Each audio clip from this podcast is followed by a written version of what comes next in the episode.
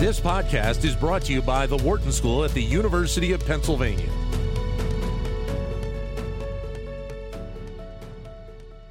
The restaurant industry may be at a bit of an unusual crossroads. It is excited that people should be returning en masse due to lower levels of COVID cases around the country and restrictions in some cities being pulled back. But they're also having to deal with a level of inflation not seen in decades, which is obviously impacting people's wallets and their eating decisions. And because of that, some in the fast casual world are upping the ante in regards to their rewards programs to see if that will entice people to come in at maybe an even more frequent level. Raghu Iyengar is a professor of marketing at the Wharton School who's done research into this area, and he joins us with more. Raghu, great to talk to you again. Hope you're doing well. Thank you, Dan. Thank you for having me. So take us through the research here and, and the importance for uh, a lot of these companies uh, as we move forward here. No, indeed. I mean, I think, as you rightly said, uh, with the inflation and all the other things going on, I think what companies are trying to do, restaurant companies and other ones as well, uh, what they're trying to do is to generate a habit uh, for people. So, for instance, uh, you know, Panera Bread had recently come out with uh, you know, a change in the subscription program. I think it was eight ninety nine before, it's ten ninety nine now, but they have increased the number of beverages that uh, they offer under that. Why are they doing it? The hope is the following: that uh, you know, if they somehow make it a habit for customers to come in and get their coffee or whatever else they want, once people have that habit, hopefully, when you're coming in for coffee, you eat, you get something to eat.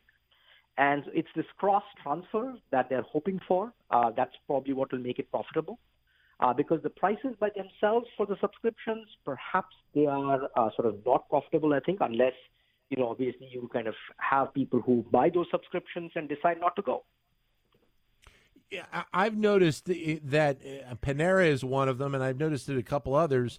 That with these subscriptions, really they started it out by by just thinking of something as simple as coffee you know, to, to yep. see if you can get somebody to come in and get that cup of coffee first thing in the morning, and that spurs maybe that thought process later in the day. No, that's the hope. Um, and actually, if you think about the pricing, though, it's a really good deal. So uh, the previous one, which is they just upped it to, as I was mentioning, to about eleven dollars, I think ten dollars or so. But previously, they had it about for nine dollars, and you could have unlimited coffee. I think a refill every two hours or so.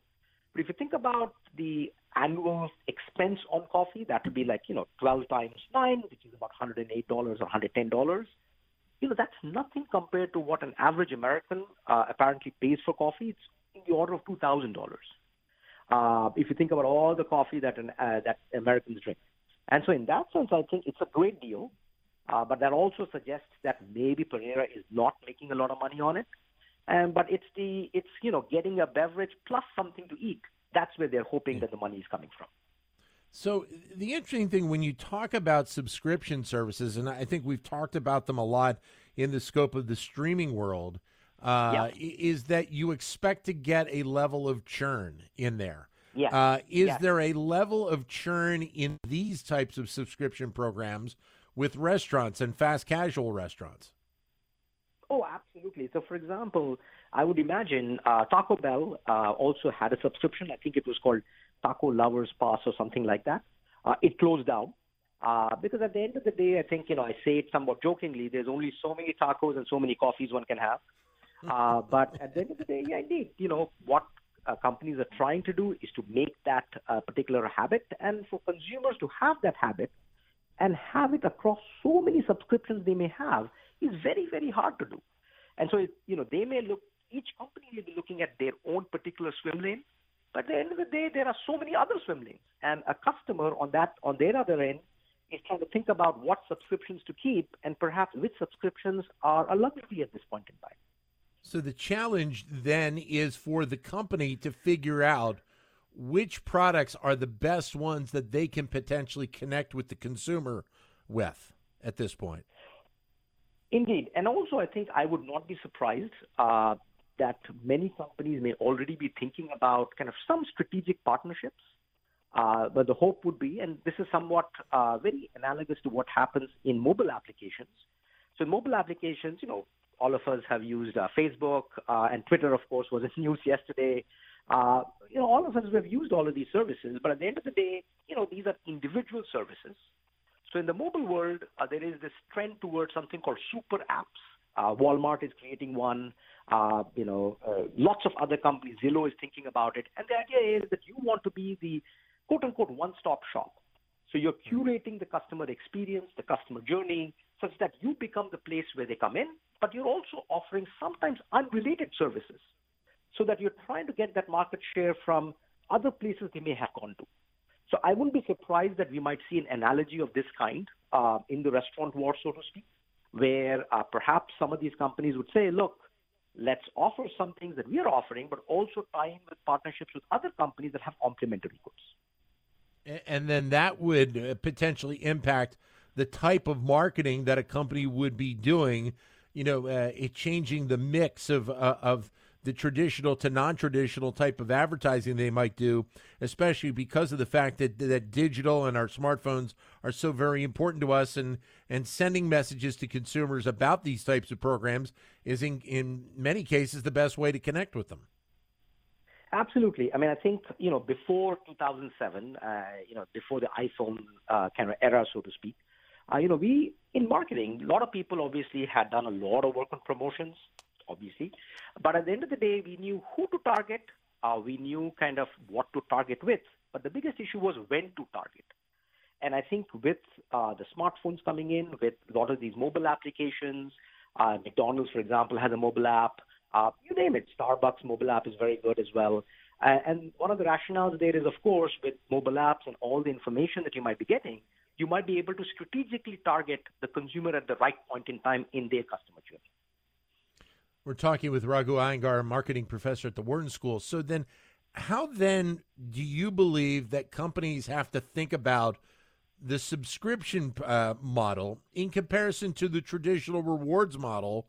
Uh, the yeah. differences between the two and, and, the value in trying uh-huh. to put resources into both to get consumers to come back on multiple occasions. No, great point. Actually, we had a great opportunity to work with a company in, in Asia. Uh, it was not a food company, it was a cosmetics company. Uh, but they were very interested also in kind of emulating what was happening with Amazon Prime.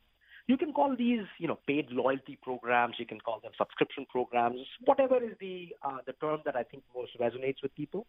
But the idea there is that rather than the rewards program where you are kind of shopping and you kind of get those rewards, here you're paying upfront as a customer, and as a result of which you are actually getting some exclusive benefits that the other people who are not in the paid loyalty program are not getting. So this hmm. company that we work with already had a rewards program, a free rewards program, like many other companies. But then they decided that they would like to offer something exclusive to their customers who are willing to pay upfront um, a, a certain amount of money such that they can get exclusive rewards, they can get free samples, all of those things. So what did we find? What we found was indeed when you start thinking about what is it that that is kind of motivating these customers, once they have gotten into the free the uh, the paid loyalty program, it's sort of an upfront cost, and you want to amortize that cost. So you start going more frequently, and that's kind of what we found. We also found that you know think about the trip that you might make to uh, a Sephora. So this company was not Sephora, but just as an example. Well, you might go there, and now that you're bought into the program, you might say, well, all the other things I was buying in its competitors, let me kind of shift the uh, the market share here, and that's kind of what we found as well, which is companies became, or the customers, sorry, became a lot more interested in increasing the variety of things that they were buying at that particular retailer after they became part of the subscription program. So I think there are lots and lots of positives. The big negative, though, which is where I think the company was a little surprised, and, and, and I think it speaks a lot towards some of the other subscriptions we've seen, unfortunately, failing, is that you know once people become part of the program, not only do the revenues go up a little bit, which was very good for the company, unfortunately, the cost to serve customers also goes up. And so, you know, you might all of us have seen Amazon Prime boxes come in and out. It costs Amazon a lot of money. And this was the same case with this company as well. And so the costs actually went up a lot, the shipping costs and so on, uh, to the extent that there was a large proportion of customers that were not profitable.